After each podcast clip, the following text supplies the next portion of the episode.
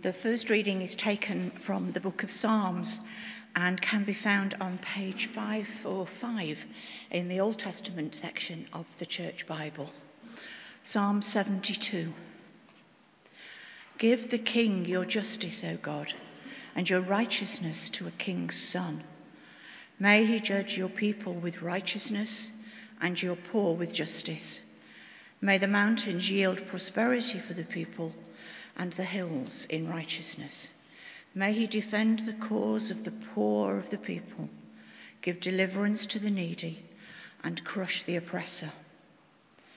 May he live while the sun endures and as long as the moon throughout all generations. May he be like rain that falls on the mown grass, like showers that water the earth. In his days may righteousness flourish and peace abound until the moon is no more. May he have dominion from sea to sea and from the river to the ends of the earth. May his foes bow down before him and his enemies lick the dust. May the kings of Tarshish and of the isles render him tribute. May the kings of Sheba and Seba bring gifts. May all kings fall down before him. All nations give him service. For he delivers the needy when they call, the poor and those who have no helper. He has pity on the weak and the needy and saves the lives of the needy. From oppression and violence, he redeems their life and precious is their blood in his sight. Long may he live. May gold of Sheba be given to him. May prayer, may prayer be made for him continually, and blessings invoked for him all day long. May there be abundance of grain in the land. May it wave on the tops of the mountains. May its fruit be like Lebanon, and may people blossom in the cities like the grass of the field. May his name endure forever, his fame continue as long as the sun. May all nations be blessed in him. May they pronounce him happy. Blessed be the Lord, the God of Israel, who alone does wondrous things. Blessed be his glorious name forever. May his glory fill the whole earth. Amen and amen. The prayers of David, son of Jesse are ended. Please stand for the Gospel reading. Alleluia, Alleluia. Christ was revealed in flesh, proclaimed among the nations, and believed in throughout the world. Alleluia. Hear the Gospel of our Lord Jesus Christ according to Matthew. Glory to you, O Lord. Matthew chapter 2. In the time of King Herod, after Jesus was born in Bethlehem of Judea, wise men from the east came to Jerusalem asking, Where is the child who has been born King of the Jews? For we observed his star at its rising and have come to pay him homage. When King Herod heard this, he was frightened, and all Jerusalem with him and calling together all the chief priests and scribes of the people, he inquired of them where the Messiah was to be born. And they told him, In Bethlehem of Judea, for so it has been written by the prophet. And you, Bethlehem, in the land of Judah, are by no means least among the rulers of Judah, for from you shall come a ruler who is to shepherd my people Israel. Then Herod secretly called for the wise men and learned from them the exact time when the star had appeared. Then he sent them to Bethlehem, saying, Go and search diligently for the child, and when you have found him, bring me word, so that I may also go and pay him homage. When they had heard the king, they set out, and there ahead of them went the star that they had seen at its rising, until it stopped over the place where the child was. When they saw that the star had stopped, they were overwhelmed with joy. On entering the house, they saw the child with Mary, his mother, and they knelt down and paid him homage. Then, opening their treasure chests, they offered him gifts of gold, frankincense, and myrrh. And having been warned in a dream not to return to Herod, they left for their own country by another road. This is the gospel of the Lord. Praise to you, O Christ. We pray now out of the end of Psalm 72. So let's pray. Lord God, may your name endure forever, your fame continue as long as the sun. May all nations be blessed through you and pronounce you happy. Blessed be the Lord, the God of Israel, who alone has done wondrous things. Blessed be his glorious name for ever and ever. May his glory fill the whole earth. Amen and amen. Do take a seat, everyone. So, today we celebrate our last of our moments in Christmas. The Christmas tree has gone, but the star over the manger scene remains.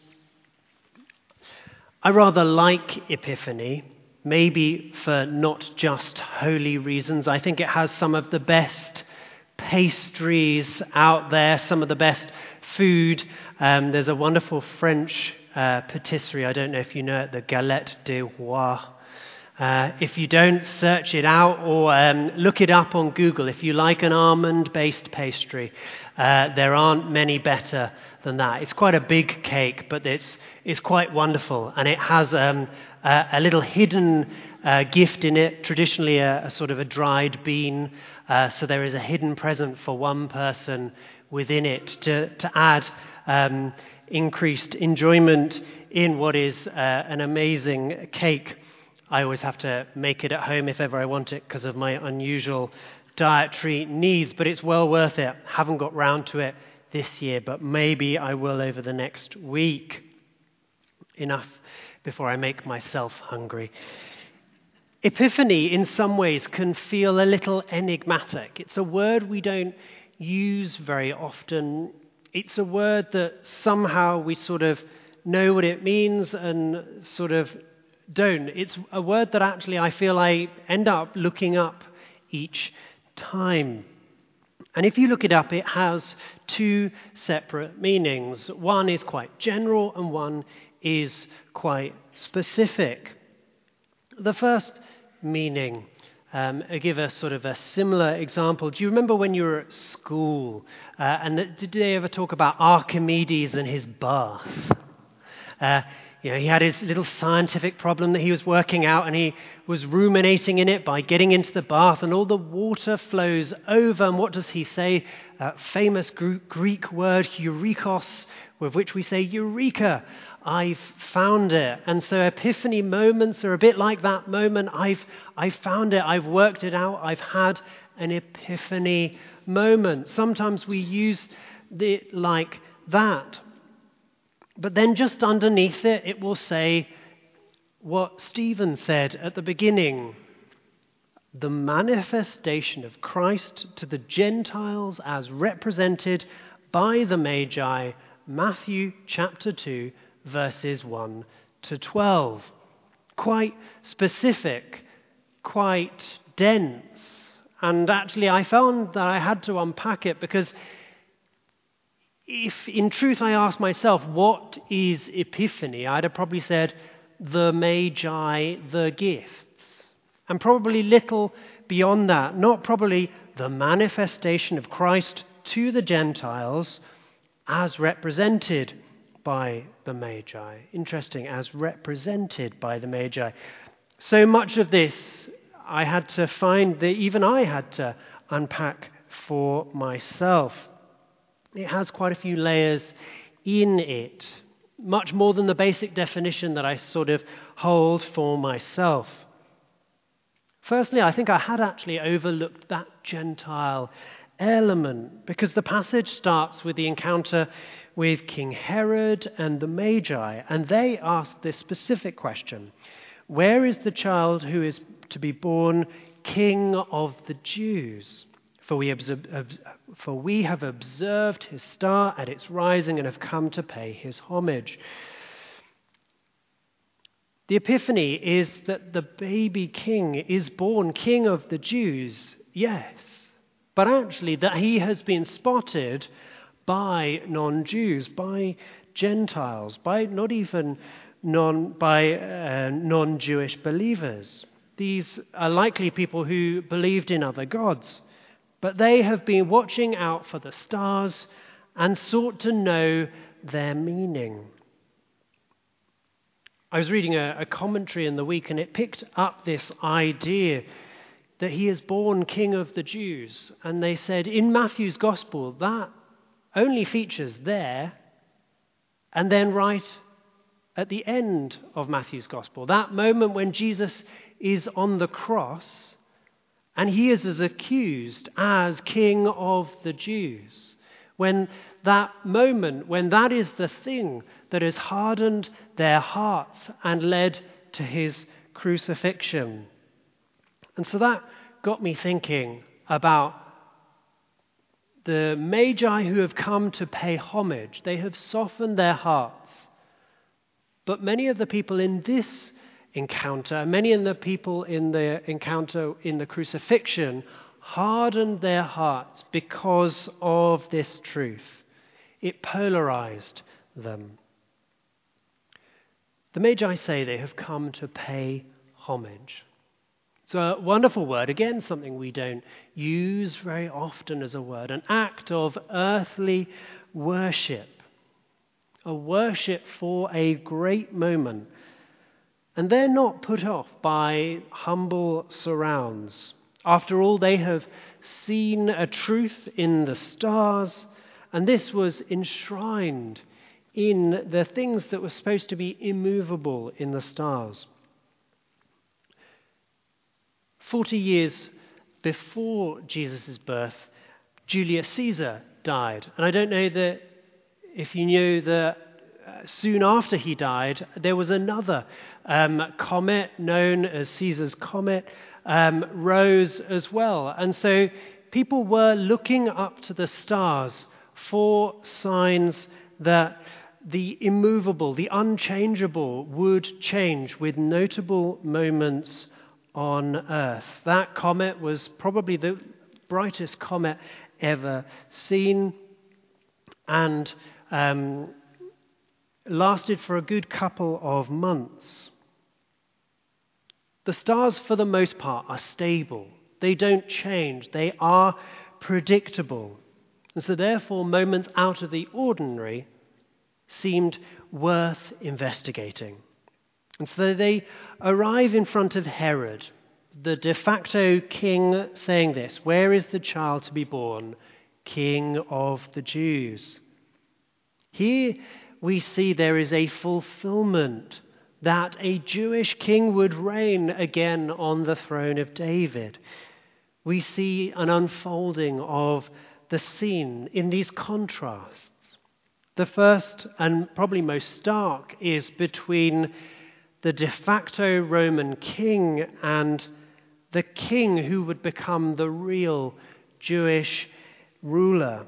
One puppet king put in by a ruler far away with the swagger of the king, but none of the authority truly to rule.